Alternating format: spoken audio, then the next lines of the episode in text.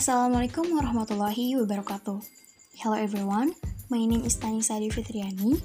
Permission to respond the answer from group 7 who answer question from this cup. The start of the era of globalization with the characteristic of mutual openness and interdependence between countries so that the state knows no boundaries. As a result of mutual openness and in independence coupled with the very fast flow of information and telecommunication, international competition will become tougher. This will affect the characteristic of the young generation to become good and smart citizens. It is feared that they will become dependent on other countries and even follow the culture of other countries so that their own country is neglected.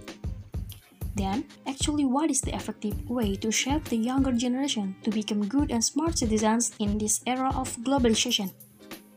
In my opinion, what can be done is to learn and understand citizenship education first, because it is a profession for the younger generation to become good and smart citizens.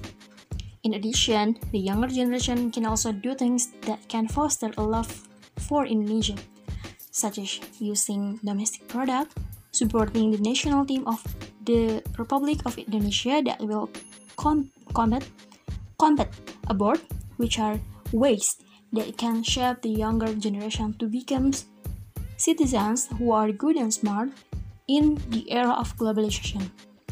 That is my response. Thank you. Wassalamualaikum warahmatullahi wabarakatuh.